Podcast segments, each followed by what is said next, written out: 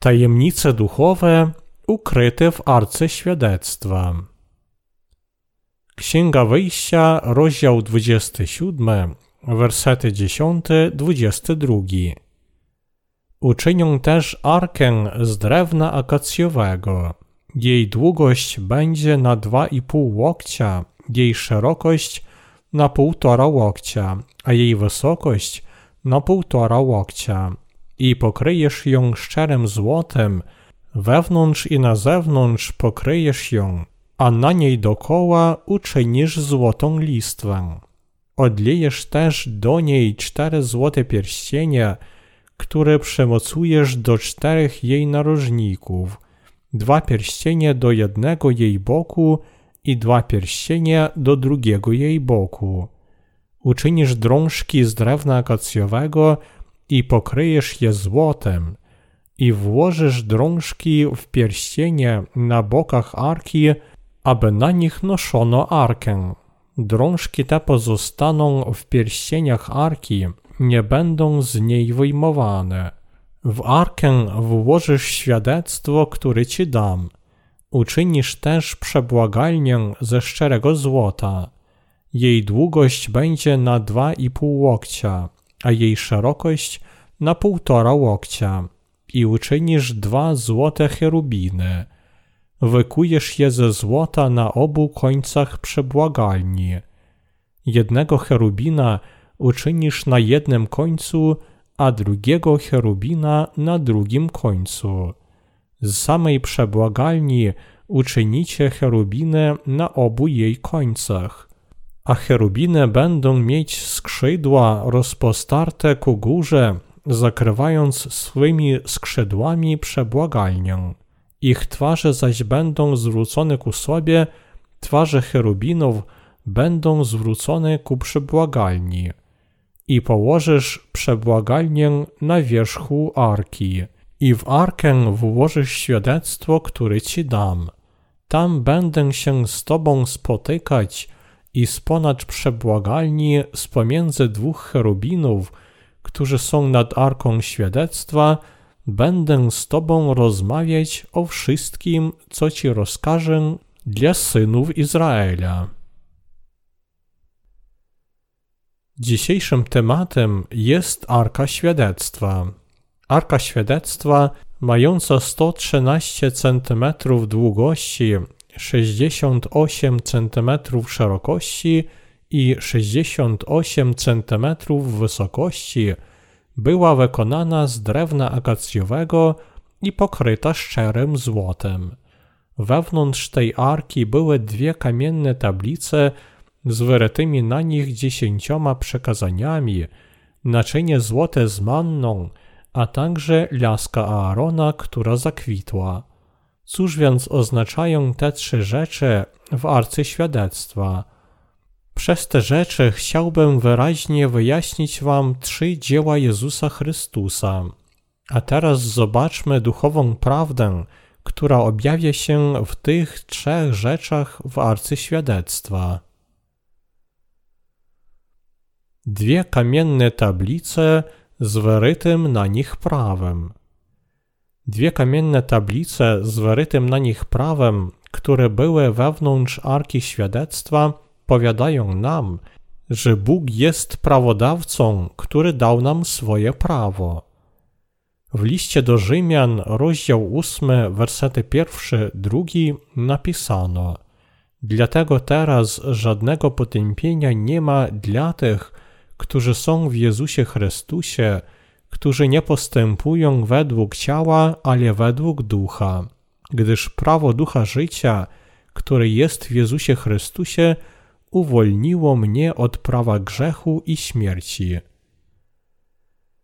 Z tego fragmentu możemy zobaczyć, że Bóg ustanowił dwa prawa w naszych sercach: prawo życia i prawo kary. Tymi dwoma prawami Bóg dał karę i zbawienie całej ludzkości.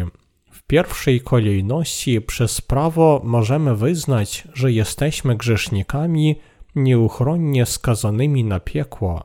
Jednakże Bóg dał swoje prawo zbawienia tym, którzy znają swoją grzeszną naturę i przeznaczenie, prawo ducha życia, które jest w Jezusie Chrystusie. Bóg został prawdziwym zbawicielem wszystkich ludzi, dawszy im te dwa prawa. Manna w naczyniu złotym. Naczynie złote, które także było w arce, było napełnione manną. Kiedy ludzie Izraela szli 40 lat po pustyni, Bóg dał im pokarm z nieba, a więc Żydzi żywili się tą manną i gotowali ją w różne sposoby. Ona była podobna do białego ziarna kolendry i jej smak był podobny do smaku wafelek z miodu. Ta manna, którą Bóg dał ludziom Izraela, trzymała ich przy życiu, póki oni nie weszli w ziemię Kanaan. Właśnie dlatego, aby zachować w pamięci ten pokarm, położono ją w naczynie. To oznacza, że my, dzisiejsi wierzący, także powinniśmy jeść chleb życia jako duchowe dzieci Boże w tym świecie, póki nie wejdziemy do nieba. Ale niekiedy chcemy jeść chleb świata, czyli doktryny tego świata, zamiast Słowa Bożego. Idąc do duchowej ziemi Kanaan, dzieci Boże powinny naprawdę żywić się Słowem Bożym, które jest duchowym chlebem prawdziwego życia, które pochodzi z nieba. Człowiek nigdy nie ma dosyć chleba prawdziwego życia. Im więcej mamy tego duchowego chleba, tym więcej nasze dusze mogą żyć prawdziwym życiem. Ale jeśli żywimy się chlebem doktryn tego świata, a nie Słowem Bożym, to nasze dusze w końcu umrą. Bóg rozkazał ludziom Izraela położyć mannę niebieską w naczynie i przechowywać ją. Jak napisano w Księdze Wyjścia, rozdział 16, werset 33, Bóg powiedział: Weź naczynie, wsyp do niego pełen omer manny i postaw je przed Panem na przechowanie dla waszych przyszłych pokoleń. Manna niebieska była chlebem prawdziwego życia dla ludzkich dusz. Upokorzył cię, dawał ci odczuć głód i karmił cię manną, której nie znałeś ani ty, ani twoi ojcowie, aby cię nauczyć, że nie samym chlebem człowiek żyje, ale że człowiek żyje każdym słowem, które wychodzi z ust Pana. Księga Powtórzonego Prawa, rozdział 8, werset 3. Któż jest prawdziwym chlebem życia dla nas? Chrzest, który Jezus Chrystus przyjął, aby wziąć nasze grzechy na swoje ciało, a także Jego ukrzyżowanie i krew, są naszym chlebem prawdziwego życia. Dawszy nam swoje ciało i krew, Jezus Chrystus został chlebem wiecznego życia. Jak napisano w Ewangelii Jana, rozdział 6, wersety 48-58, ja jestem tym chlebem życia. Wasi ojcowie jedli mannę na pustyni, a poumierali. To jest ten chleb, który zstępuje z nieba, aby ten, kto go je, nie umarł. Ja jestem chlebem życia, który zstąpił z nieba. Jeśli ktoś będzie jadł z tego chleba, będzie żył na wieki. A chleb, który ja dam, to moje ciało, które ja dam za życie świata. Żydzi więc sprzeczali się między sobą i mówili, jakże on może dać nam swoje ciało do jedzenia? I powiedział im Jezus, Zaprawdę, zaprawdę powiadam wam, jeśli nie będziecie jeść ciała Syna Człowieczego i pić Jego krwi, nie będziecie mieć życia w sobie. Kto je moje ciało i pije moją krew, ma życie wieczne, a ja go wskrzeszę w dniu ostatecznym. Moje ciało bowiem prawdziwie jest pokarmem, a moja krew prawdziwie jest napojem. Kto je moje ciało i pije moją krew, mieszka we mnie, a ja w nim. Jak mnie posłał żyjący Ojciec i ja żyję przez Ojca, tak kto mnie spożywa, będzie żył przeze mnie. To jest ten chleb, który stąpił z nieba. Nie jak wasi ojcowie jedli mannę, a pomarli. Kto je ten chleb, będzie żył na wieki. Chrystus powiedział: To jest ten chleb, który stępuje z nieba, aby ten, kto go je, nie umarł. Ja jestem chlebem żywym, który stąpił z nieba. Jeśli ktoś będzie jadł z tego chleba, będzie żył na wieki. Jaki jest chleb, który stępuje z nieba? To jest ciało i krew Jezusa. W Biblii ciało Jezusa oznacza, że Jezus Chrystus wziął na siebie grzechy świata poprzez chrzest od Jana w rzece Jordan. A krew Jezusa oznacza, że przyjąwszy chrzest, Jezus zabrał grzechy świata i poniósł karę za grzech przez ukrzyżowanie. Manna w naczyniu wewnątrz arki świadectwa była chlebem życia dla Żydów, kiedy oni szli po pustyni, a w Nowym Testamencie jej duchowym znaczeniem jest ciało Jezusa Chrystusa. Ta prawda pokazuje nam chrzest, przez który Jezus Chrystus zabrał nieprawości wszystkich grzeszników i krew, którą On przelał na krzyżu. Jezus Chrystus wziął wszystkie grzechy tego świata na swoje ciało poprzez chrzest, przelał swoją krew i umarł na krzyżu, dlatego Jego chrzest i krew zostały wiecznym źródłem nowego życia, które pozwala wierzącym narodzić się ponownie. Ciało, które Jezus oddał, aby wziąć na siebie nieprawości grzeszników przez swój chrzest i krew, przylaną na krzyżu, jest chlebem życia, który pozwala wszystkim grzesznikom otrzymać przebaczenie grzechów. Dlatego powinniśmy uświadomić sobie przyczynę tego, że Jezus powiedział: Jeśli nie będziecie jeść ciała syna człowieczego i pić jego krwi, nie będziecie mieć życia w sobie. Ewangelia Jana, rozdział 6, werset 53.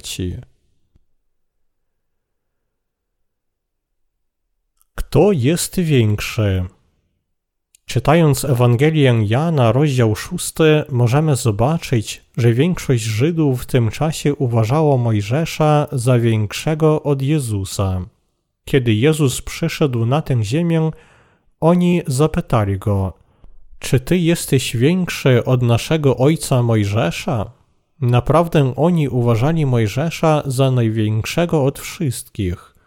Żydzi nie potrafili wyznać Jezusa jako Mesjasza, dlatego dla nich on był szkaradzeństwem. Otóż oni rzucali mu wezwanie, zapytując: Czy ty jesteś większy od Mojżesza? Ludzie Izraela wierzyli w Boga Jehowę, aż oto przyszedł młody mężczyzna w wieku 30 lat i twierdził: Nie jest on taki jak ten, który jedli wasi przodkowie, a poumierali. Kto spożywa ten chleb, będzie żył na wieki. Oto dlaczego oni zaczęli porównywać siłę Mojżesza i Jezusa. Jak Jezus później powiedział, zanim Abraham stał się, ja jestem. On jest większy od wszystkich ludzi w historii ludzkości, przecież on to sam Stwórca. Jak mogą zwykli stworzenia odważyć się rzucić wezwanie swojemu Stwórcy? A jednak niektórzy ludzie jeszcze powiadają, że Jezus jest jedynie wielkim nauczycielem, po prostu jednym z wielkich mędrców w historii ludzkości. Jakie bluźnierstwo! Jezus jest Bogiem, Królem Królów i Stwórcą całego Wszechświata. On jest Wszechmogącym i Wszechwiedzącym Bogiem. A jednak On upokorzył się i przyszedł na tę ziemię w ciele człowieka, aby zbawić nas od wszystkich naszych grzechów i wiecznej śmierci, aby zostać naszym prawdziwym Zbawicielem. Jezus Chrystus powiedział: Napisane jest u proroków, i wszyscy będą wyuczeni przez Boga. Każdy więc, kto słyszał od Ojca i nauczył się, przychodzi do mnie. Nie jakby ktoś widział Ojca oprócz tego, który jest od Boga, ten widział Ojca. Zresztą Jezus pewnie powiedział, że On jest Chrystusem, na którego czekali Żydzi. Ale oni nie zrozumieli tego, co powiedział Jezus, nie uwierzyli i nie przyjęli tej prawdy, i dlatego powstało poważne nieporozumienie, ponieważ oni dziwili się. Jak możesz ty dać nam spożywać swoje ciało? Czy ty chcesz powiedzieć, że otrzymamy życie wieczne, jeśli naprawdę będziemy spożywać Twoje ciało i pić Twoją krew? Czy ty myślisz, że jesteśmy kanibalami? Ale ci, którzy spożywają ciało Jezusa i piją Jego krew, żyją wiecznie. Ciało Jezusa to chleb życia. Manna w tym naczyniu ten chleb życia naprawdę oznacza ciało i krew Jezusa Chrystusa. Przyszedłszy na tę ziemię i oddawszy swoje ciało i krew, Jezus pozwolił nam jeść chleb życia i otrzymać życie wieczne. Jak więc może każdy spożywać ciało Jezusa i pić Jego krew? Spożywać ciało Jezusa i pić Jego krew można tylko uwierzywszy w chrzest Jezusa i w Jego krew na krzyżu. Powinniśmy spożywać ciało Jezusa i pić Jego krew poprzez wiarę. Aby dać nam przebaczenie grzechów i pozwolić nam żyć wiecznie w Królestwie Niebieskim, Chrystus na zawsze zmył nasze grzechy, przyjąwszy chrzest i przelawszy swoją krew, i w taki sposób został pokarmem dla naszych dusz. Teraz poprzez wiarę w Słowo Boże, wody i ducha powinniśmy jeść ten duchowy pokarm i otrzymać życie wieczne. Pozwólcie mnie szczegółowo opowiedzieć Wam, jak możemy spożywać ciało Jezusa i pić Jego krew. My bardzo dobrze wiemy, że Jezus Chrystus przyszedł na tę ziemię i wziął na siebie grzechy ludzkości poprzez chrzest od Jana w wieku 30 lat, a potem poniósł wszystką karę za nasze grzechy, przelawszy krew i umarłszy na krzyżu. Właśnie dzięki wierze w tę świętą prawdę możemy spożywać Jego ciało i pić Jego krew. Przebaczenie grzechów spełniło się, ponieważ grzechy ludzkości zostały złożone na ciało Jezusa poprzez chrzest, który On przyjął. Pić Jego krew oznacza, że podobnie jak Jezus przyjął chrzest i przelał swoją krew na krzyżu, tak ta krew, którą On przelał, zmyła karę za nasze grzechy. Dlatego ci, którzy sercem wierzą w krew Jezusa, gaszą swoje pragnienie, przecież kara za wszystkie ich grzechy całkiem spełniła się przez karę na krzyżu, którą Jezus poniósł. Powinniśmy uświadomić sobie tę prawdę. Powinniśmy również uwierzyć w nią. Jezus Chrystus przyszedł na tę ziemię i przyjął nasze grzechy w czasie chrztu od Jana, dlatego poprzez wiarę w tę prawdę my na zawsze oczyściliśmy się od wszystkich grzechów. Bóg rozkazał nam jeść ciało Jezusa i pić Jego krew poprzez wiarę. Jezus wziął na siebie wszystkie grzechy poprzez chrzest od Jana, nie pozostawiwszy żadnej nieprawości, i On oddał swoje ciało na krzyżu i przelał swoją kosztowną krew, dlatego serca tych, którzy uwierzyli, już oczyścili się i uwolnili od pragnienia, całkiem zmywszy wszystkie swoje grzechy i poniósłszy wszystką karę za grzech poprzez wiarę. Oto dlaczego Jezus powiedział: Moje ciało bowiem prawdziwie jest pokarmem, a moja krew prawdziwie jest napojem. Ewangelia Jana, rozdział 6, werset 55. Bez wątpienia Jezus jest prawdziwym Zbawicielem, Synem Bożym, który całkiem zmył nasze grzechy i poniósł karę za nie. Aby uwolnić nas od prawa, które proklamuje, że zapłatą za grzech jest śmierć, aby omyć nas od wszystkich naszych grzechów i zbawić od wszelkiej kary, ten Zbawiciel i Syn Boży oddał swoje własne ciało na krzyżu, przelał swoją krew i w taki sposób oczyścił nasze serca i ugasił pragnienie tych, którzy uwierzyli. Oto znaczenie ciała i krwi Jezusa. Jezus jest Zbawicielem, który zadbał o grzechy i karę ludzkości. Jezus jest Zbawicielem, który zabrał grzechy ludzkości przez swój chrzest, został ukrzyżowany i przelał swoją krew, aby ponieść karę za grzechy. Jezus zabrał wszystkie grzechy świata, dlatego kara za grzech, którą On przyjął na krzyżu, potrafiła zostać karą za nasze własne grzechy. Właśnie dzięki wierze w prawdę wody i ducha możemy otrzymać przebaczenie grzechów. Powinniście całkiem uwierzyć w chrzest Jezusa i w Jego krew jako w nasze przebaczenie grzechów. Właśnie dzięki wierze w tę Ewangelię prawdę możemy duchowo jeść i pić ciało i krew Jezusa. Innymi słowy, możemy jeść Jego ciało, pić Jego krew i w taki sposób otrzymać życie wieczne właśnie dzięki wierze w to, że Jezus Chrystus, Syn Boży, przyszedł na tę ziemię, wziął na siebie nasze grzechy przez swój chrzest i poniósł wszystką karę za nasze grzechy na krzyżu. Poprzez wiarę w chrzest i krew Jezusa my teraz możemy jeść Jego ciało i pić Jego krew.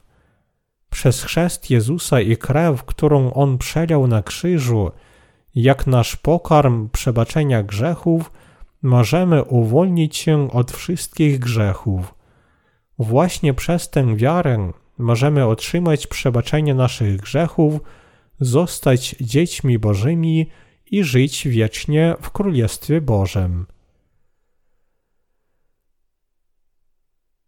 Laska Aarona, która zakwitła.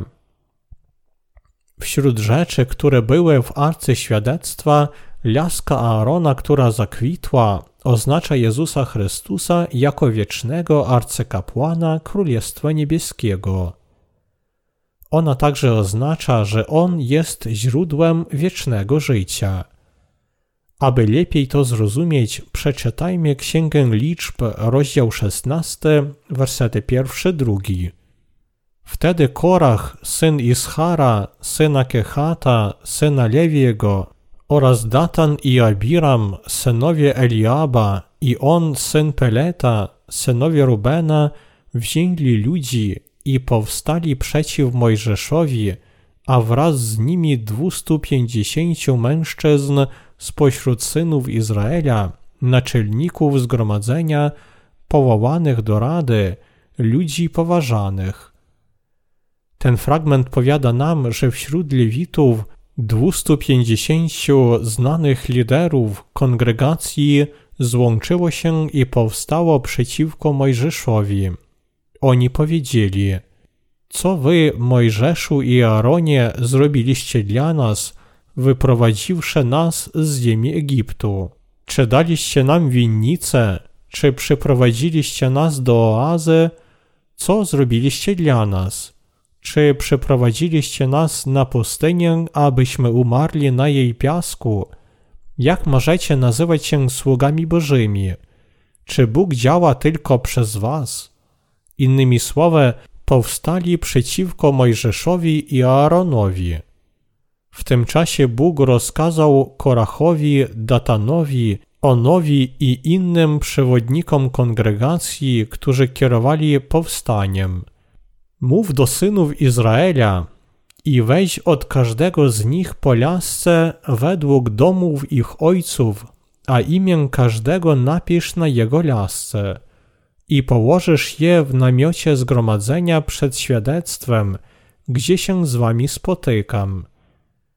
Wtedy Bóg powiedział, i stanie się tak, że laska tego, kogo wybiorę, zakwitnie i uśmierzę przed sobą szemrania synów Izraela, jakie kierują przeciwko wam. Księga Liczby, rozdział 17, werset 5.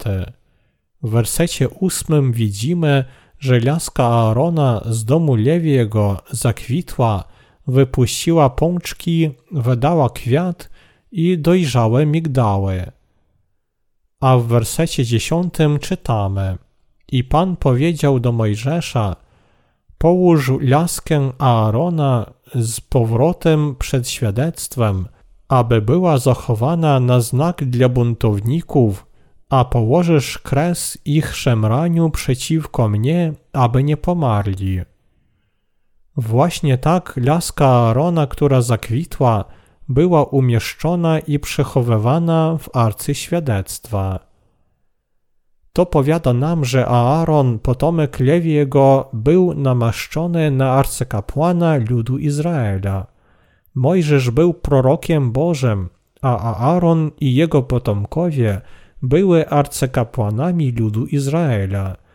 Sam Bóg powierzył Aaronowi misję ziemskiego arcykapłana – Bóg pokazał Mojżeszowi system ofiarny, w którym ludzie Izraela przenosili Bogu ofiary za grzechy zawsze, kiedy grzeszyli, i rozkazał Aaronowi nadzorować, aby te ofiary przenoszono według wymogów systemu ofiarnego. Nawet kiedy Bóg powierzył arcykapłanowi Aaronowi wszystkie kapłańskie obowiązki, Jednakże niektórzy ludzie kwestionowali jego kapłaństwo i właśnie dlatego Bóg uczynił tak, że laska Arona zakwitła i pokazał, że jego kapłaństwo pochodziło od Boga. Wtedy on rozkazał ludowi Izraela strzec tej laski wewnątrz Arki Świadectwa na pamiątkę tej nauki. Dlatego właśnie dwie kamienne tablice prawa, naczynie z manną i laska Aarona, która zakwitła, były wewnątrz Arki Świadectwa. Jakie duchowe znaczenie mają te trzy rzeczy? One oznaczają misję Jezusa Chrystusa, naszego Zbawiciela. Jakie dzieła wykonał Jezus Chrystus, aby zmyć wszystkie nasze grzechy?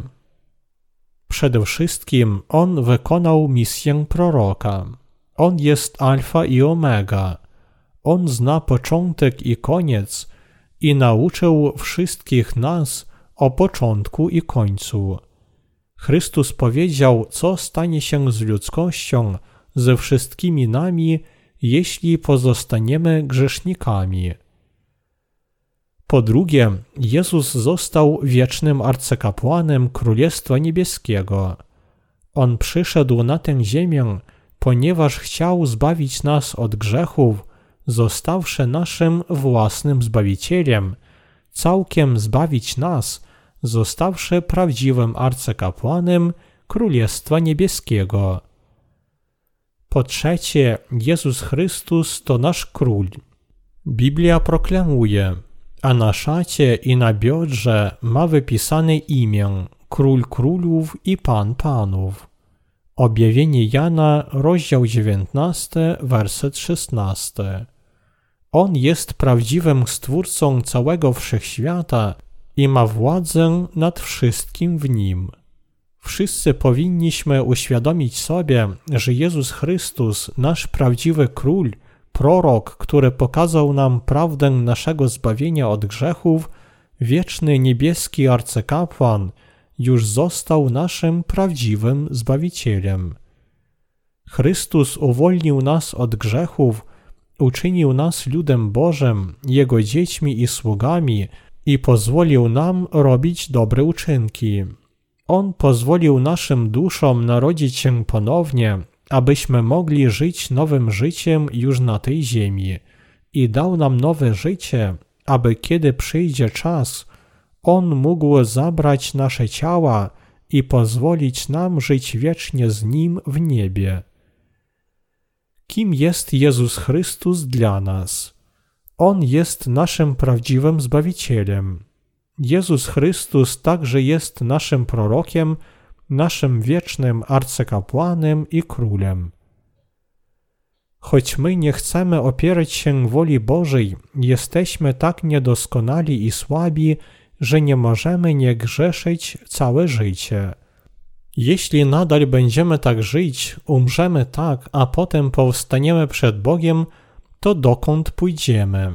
Do nieba czy do piekła? Jeśli wszyscy pójdziemy na sąd według prawa, które proklamuje, zapłatą bowiem za grzech jest śmierć, to czy wszyscy nie będziemy zrujnowani? Sam Jezus Chrystus zbawił takich ludzi jak my od grzechów i zrujnowania i został naszym Zbawicielem.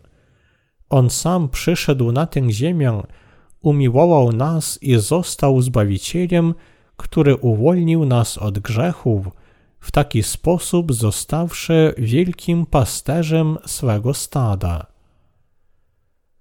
W Ewangelii Jana, rozdział 3, werset 16 napisano Tak bowiem Bóg umiłował świat, że dał swego jednorodzonego Syna, aby każdy, kto w Niego wierzy, nie zginął, ale miał życie wieczne.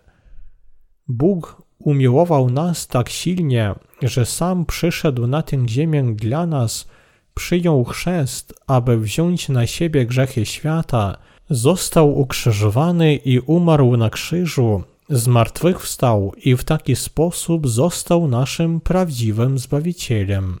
Dlatego poprzez szczerą wiarę w Jezusa Chrystusa, który został naszym Zbawicielem, oczyściliśmy się od grzechów, otrzymaliśmy dar zbawienia, które pozwoliło nam zostać dziećmi Bożymi i zdobyć wieczne życie. Jest jedna rzecz, w którą koniecznie powinniśmy uwierzyć przed Bogiem, a mianowicie w to, że Bóg umiłował nas i przyszedł na tę ziemię w ciele człowieka, przyjął chrzest, umarł na krzyżu, zmartwychwstał i w taki sposób został naszym prawdziwym Zbawicielem, aby zmyć nasze grzechy. My otrzymujemy życie wieczne tylko kiedy spożywamy ciało Jezusa i pijemy Jego krew naszą szczerą wiarą. Nic nie może być bardziej zrozumiałe od tej prawdy, dlatego powinniśmy wyznać i uwierzyć w nią. Powinniśmy jeść ciało Jezusa i pić Jego krew poprzez wiarę. I każdy może wierzyć w spełnioną przez Jezusa Ewangelię wody i ducha tak, jak napisano w Biblii.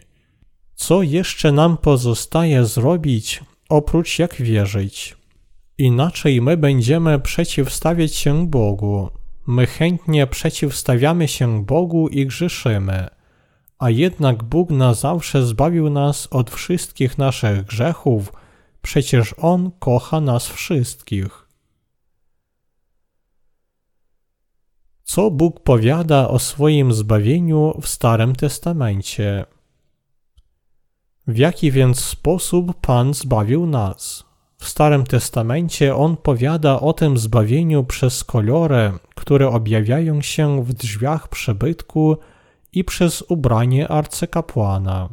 Kolory błękitnej, purpurowej i karmazynowej nici – oraz skręconego bisioru, które wyjawiają się w drzwiach przebytku, to objawienie, które pokazuje nam Jego doskonałe zbawienie. I na ubraniu arcykapłana także była złota nić. Błękitna nić powiada nam, że Jezus Chrystus przyszedł na tę ziemię jako nasz Zbawiciel i wziął na siebie nasze grzechy w czasie chrztu. Purpurowa nić powiada nam, że Jezus Chrystus jest królem królów i Bogiem Stwórcą, który stworzył wszechświat. Karmazynowa nić oznacza, że Jezus Chrystus wziął na siebie nasze grzechy przez swój chrzest. Dlatego On zabrał grzechy świata i został za nie potępiony na krzyżu, przelawszy swoją krew i umarłszy, i w taki sposób dawszy nam zbawienie, które uwolniło nas od kary za wszystkie nasze grzechy. Skręcony bisior oznacza doskonałe słowo Starego i Nowego Testamentu, które powiada nam, że Chrystus przyszedł na tę ziemię, przyjął chrzest, umarł na krzyżu, zmartwychwstał i w taki sposób zmył grzechy tych, którzy prawdziwie wierzą, całkiem oczyścił ich duszę i zbawił ich. Złota nić oznacza wiarę w to, co Jezus Chrystus zrobił dla nas. Oto dlaczego złota nić błyszczy. My z wami nie mamy czym się chwalić, oprócz szczerej wiary w to, co dla nas zrobił Jezus Chrystus, sam Bóg i Syn Boży. Możemy prawdziwie ubrać się w miłość Bożą, otrzymać Jego błogosławieństwo i opiekę, tylko mając wiarę w Jego sprawiedliwą misję. Właśnie o tym Bóg powiada nam przez przybytek. Powinniśmy uświadomić sobie, co Bóg powiada nam przez arkę świadectwa, która była wewnątrz przybytku. Powinniśmy poznać i uwierzyć, że Jezus Chrystus przyszedł na tę ziemię, wziął na siebie grzechy ludzkości i wszystkie nasze grzechy poprzez chrzest od Jana Chrzciciela – poniósł naszą karę za grzech śmiercią na krzyżu i zmartwychwstał, aby żyć znowu. Przez arkę świadectwa Bóg pokazuje nam, że powinniśmy prawdziwie wierzyć w Jezusa Chrystusa jako naszego Zbawiciela, jako naszego Boga. Ci, którzy wierzą w chrzest Jezusa jako w przebaczenie swoich grzechów, w krew Jezusa na krzyżu jako karę za ich grzechy, w śmierć Jezusa Chrystusa jako we własną śmierć, w Jego zmartwychwstanie jako w swoje własne zmartwychwstanie, to ci, których Bóg zbawił. Kogo więc oznacza ten przybytek? On oznacza Jezusa Chrystusa. On objawia plan zbawienia, którym Jezus Chrystus zbawił nas od naszych grzechów. W Nowym Testamencie Jezus Chrystus przyjął chrzest i umarł na krzyżu, i w taki sposób zabrał wszystkie nasze grzechy, zmył je wszystkie, został potępiony za wszystkie nasze nieprawości i na zawsze zbawił nas od wszystkich grzechów. W Starym Testamencie ofiara zbawiała grzeszników, biorąc na siebie ich nieprawości przez nałożenie ich rąk na jej głowę, przez swoją krew i śmierć. Stary Testament opisuje śmierć ofiary za grzech, która brała na siebie grzechy tych grzeszników przez nałożenie rąk i umierała zamiast nich i nazywa ją śmiercią oczyszczenia. System ofiarny dla oczyszczenia, który objawia się w Starym Testamencie, oznacza Jezusa Chrystusa Nowego Testamentu, który spełnił Ewangelię wody i ducha przyszedłszy chrztem i krwią. Kto ustanowił to prawo zbawienia? Ustanowił je nasz Bóg i Zbawiciel. Bóg ustanowił to prawo zbawienia, które wyzwania grzeszników od grzechów i dał to prawo nam. W arce świadectwa były dwie tablice prawa, naczynie z manną i laska Arona, która zakwitła – i to wszystko powiada nam o znakach i misji Jezusa Chrystusa. Laska Arona, która zakwitła, powiada nam, że Bóg zbawia nas, kiedy wierzymy w Jezusa Chrystusa, który duchowo został arcykapłanem Królestwa Niebieskiego i naszym wielkim pasterzem. Naczynie z manną także pokazuje nam ciało i krew Jezusa Chrystusa, który został naszym chlebem życia. Dwie kamienne tablice prawa także powiadają nam, że Bóg jest prawodawcą. Bóg ustanowił prawo grzechu i śmierci, a także prawo przebaczenia grzechów i zbawienia. Jako nasz Bóg, Jezus ustanowił prawo życia i prawo kary dla nas. Podobnie Arka Świadectwa i wszystkie rzeczy w niej objawiają nam Jezusa Chrystusa. Właśnie dzięki wierze w Jezusa Chrystusa jako naszego Zbawiciela możemy oczyścić się od naszych wszystkich grzechów i otrzymać zbawienie. Choć jesteśmy niedoskonali i słabi, przyjąwszy i uwierzywszy w te dwa prawa, które ustanowił Jezus Chrystus, możemy zostać najpierw grzesznikami, a potem sprawiedliwymi, otrzymawszy przebaczenie wszystkich naszych grzechów i w taki sposób zostawszy ludem Bożym. Czy wierzycie? Teraz prawie wszyscy chrześcijanie w całym świecie wierzą w Jezusa daremnie, przecież oni nie znają prawdy, która objawia się w przybytku. Oni uwierzyli, że mogą otrzymać przebaczenie grzechów za pomocą wiary tylko w krew Jezusa na krzyżu. Innymi słowy, oni uwierzyli, że Jezus zbawił ich tylko krwią na krzyżu. Czy Jezus naprawdę tylko umarł na krzyżu dla naszego zbawienia? Czy to już wszystko, co On zrobił dla naszego odkupienia? Czyż On nie wziął na siebie wszystkich grzechów świata poprzez chrzest od Jana? Ewangelia Mateusza, rozdział 3, wersety 13-15, pierwszy list Piotra, rozdział 3, werset 21, pierwszy list Jana, rozdział 5, werset 6. A jednak dzisiaj chrześcijanie wierzą tylko w krew Jezusa na krzyżu i otrzymują tylko połowę przebaczenia grzechów.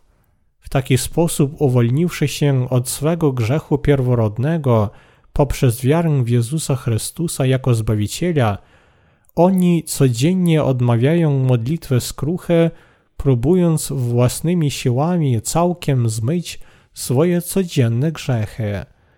Jak sprzeczne jest to zbawienie?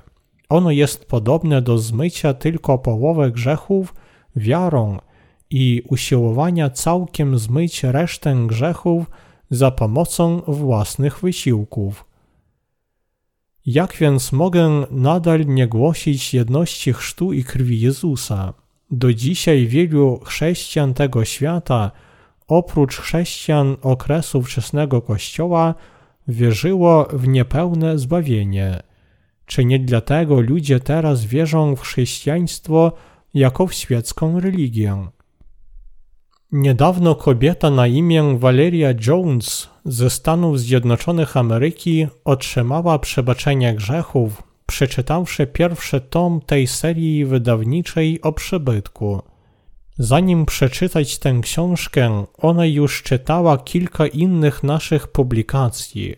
Choć ona zgadzała się z tym, o czym powiadają nasze książki, ona jeszcze nie była całkiem pewna Ewangelii wody i ducha. Ona powiedziała nam, że wszakże trochę wątpiła. Wydaje się, że to prawda, ale dlaczegoż tak wielu ludzi tego nie głosi?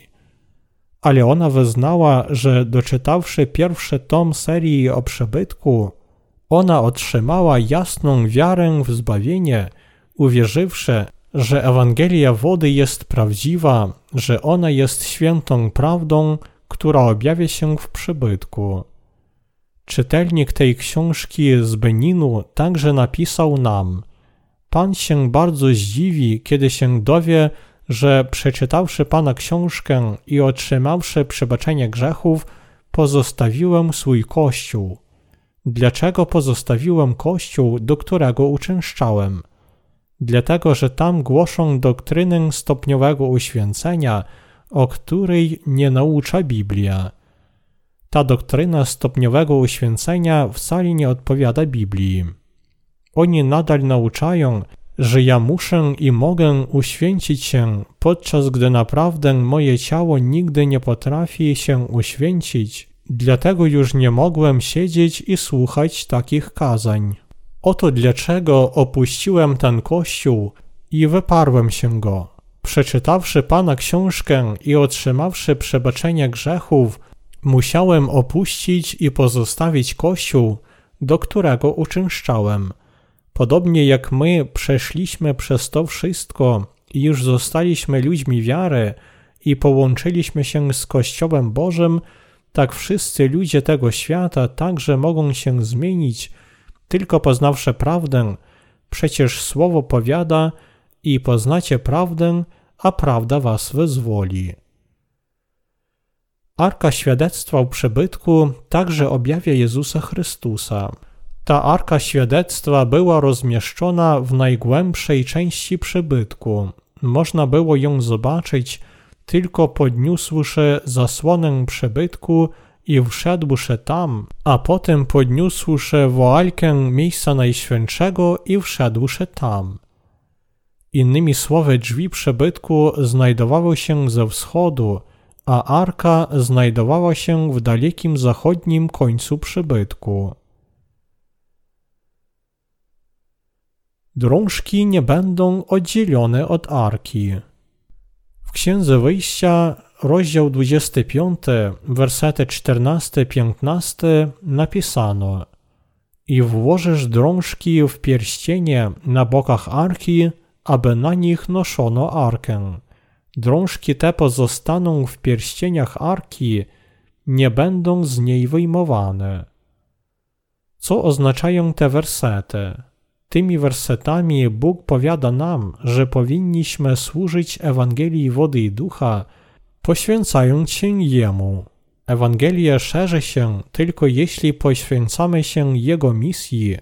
Służyć Panu, poświęcając się Ewangelii, oznacza iść drogą krzyża, przez którą już przeszedł Chrystus. Oto dlaczego On powiedział swoim uczniom. Potem przywołał do siebie lud, wraz ze swoimi uczniami i powiedział do nich: Ktokolwiek chce pójść za mną, niech się zaprze samego siebie, weźmie swój krzyż i idzie za mną. Ewangelia Marka, rozdział 8, werset 34. Aby szerzyć prawdziwą Ewangelię po całym świecie, potrzebne ogromne ofiary, wysiłki i cierpienie – Możemy przekonać się o tym, popatrzywszy, jak silnie apostoł Paweł cierpiał dla Ewangelii wody i ducha. Są sługami Chrystusa?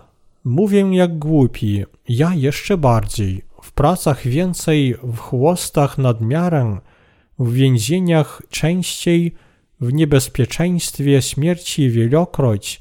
Od Żydów pięciokrotnie otrzymałem czterdzieści razów bez jednego – Trzy razy byłem bity rózgami, raz kamienowany, trzy razy rozbił się ze mną okręt. Dzień i noc spędziłem w głębinie morskiej, często w podróżach, w niebezpieczeństwach na rzekach, w niebezpieczeństwach od bandytów, w niebezpieczeństwach od własnego narodu, w niebezpieczeństwach od pogan, w niebezpieczeństwach w mieście, w niebezpieczeństwach na pustyni, w niebezpieczeństwach na morzu, w niebezpieczeństwach wśród fałszywych braci, w trudzie i znoju, często w czuwaniu, w głodzie i pragnieniu, często w postach, w zimnie i nagości, a poza tymi sprawami zewnętrznymi, w tym, co mi codziennie ciąży, w trosce o wszystkie kościoły. Drugi list do Koryntian, rozdział 11, wersety 23-28. Jednakże ci, którzy kochają swoje ciało więcej niż Pana, który oddał siebie, aby zbawić ich od wszelkiej kary, nie mogą ofiarować się dla Królestwa Bożego. Nie ma żadnej lekkiej drogi służenia Ewangelii wody i ducha. Jak może rolnik oczekiwać dobrych zbiorów bez żadnych wysiłków? Dlatego możemy nieść arkę świadectwa za pomocą naszych ofiar. Pewnego razu król Dawid spróbował przywieźć arkę na nowym wozie, ciągniętym przez woły, aby jej nie nieśli ludzie za drążki tak, jak napisano. Nagle woły szarpnęły, a mąż na imię Uza wyciągnął rękę w stronę Arki Bożej i podtrzymał ją. Wtedy zapłonął gniew Pana przeciwko Uzzie i poraził go tam Bóg za ten postępek, tak że umarł przy Arce Bożej. Druga Księga Samuela, rozdział 6, wersety pierwsze, siódme. Dlatego tego dnia Dawid strapił się przed Panem i sprowadził arkę do domu Obed-Edoma w Gad. On potrafił przynieść arkę do swego zamku tylko po trzech miesiącach, kiedy arkę nieśli na swoich ramionach jego słudze. Jak pokazuje nam ta historia, powinniśmy nieść arkę świadectwa właśnie tak, jak Bóg rozkazał nam, w pocie i krwi, w ofierze i niezmiennej wierności Jego Ewangelii. Ci, którzy naprawdę otrzymali przebaczenie grzechów, teraz są bardzo wdzięczni i szczęśliwi, ponieważ mogą poświęcić się Panu, który oddał siebie nam.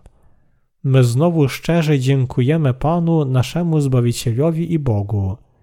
Dziękujemy Mu za możliwość służyć Ewangelii na tej ziemi. Wszyscy zachwycamy się i radujemy z tej zdumiewającej prawdy, że Pan wybrał nas, aby służyć tej Ewangelii prawdy, iść za Nim i przeżyć miłe mu życie. Nawet gdyby Pan tylko pokazał nam prawdę zbawienia, tego wystarczyłoby, aby przepełnić nas radością, ale On pozwolił nam nawet służyć tej Ewangelii. Jak możemy nie dziękować Mu za tak wielkie błogosławieństwo? My szczerze dziękujemy Bogu. Oto dlaczego jesteśmy gotowi poświęcić siebie, swój czas, wysiłki i mienie rozpowszechnieniu prawdziwej Ewangelii, tej świętej misji głoszenia Ewangelii. Jesteśmy nieskończenie wdzięczni nawet za to, że otrzymaliśmy prawdziwe przebaczenie grzechów, ale Bóg nie zatrzymał się na tym. Oprócz tego On jeszcze pozwolił nam poznać i szerzyć Ewangelię prawdy, Ewangelię wody i ducha. Czyż to nie jest wielkie błogosławieństwo dla nas? Kto jeszcze z ludzi może przynajmniej spróbować służyć Ewangelii wody i ducha? Nie każdy może służyć tej Ewangelii. Czy politycy mogą jej służyć?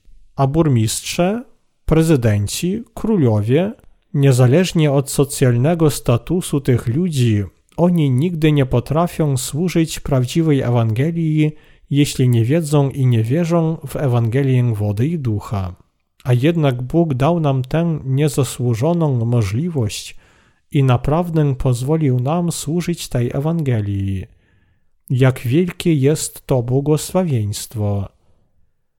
Ja dziękuję Panu za łaskę, która zbawiła nas Przecież On umiłował nas.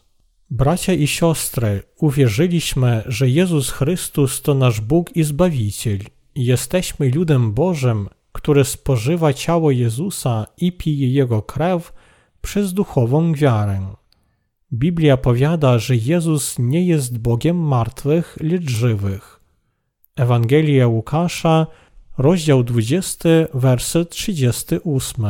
I żywi tu właśnie oznaczają tych, którzy otrzymali życie wieczne za pomocą wiary w Ewangelię wody i ducha. Każdy, kto nie uwierzył w prawdę tej Ewangelii, jest duchowo martwy, a każdy, kto uwierzył w nią, jest duchowo żywy. Bóg jest prawdziwym Bogiem tych, którzy wierzą w Ewangelię wody i ducha. Bracia i siostry, sam Jezus dał nam przebaczenie grzechów przez swoje własne ciało i krew. Powinniście uświadomić sobie, że jeśli nie wierzycie w tę prawdę, to nie będziecie mieć działu z Jezusem. Jezus Chrystus daje nam niebieskie błogosławieństwo, życie wieczne i przebaczenie waszych grzechów. Któż więc został pasterzem, który daruje nam wieczne błogosławieństwo które prowadzi i podtrzymuje Was. To Jezus Chrystus, który spełnił Ewangelię wody i ducha. Jezus jest tym Bogiem. Mam nadzieję i modlę się, aby każdy z Was uwierzył w Jezusa jako swego Boga. Co do mnie, nie tylko teraz wierzę w tę prawdę i służę Bogu, lecz również zawsze będę tak postępować w przyszłości. A wy, czy wierzycie w Ewangelię wody i ducha? Czy wierzycie, że powinniście przebywać w Kościele Bożym i w miłości Chrystusa dzięki wierze? Otóż przeżyjmy nasze życie z wiarą w Ewangelię wody i ducha do dnia, kiedy spotkamy Chrystusa.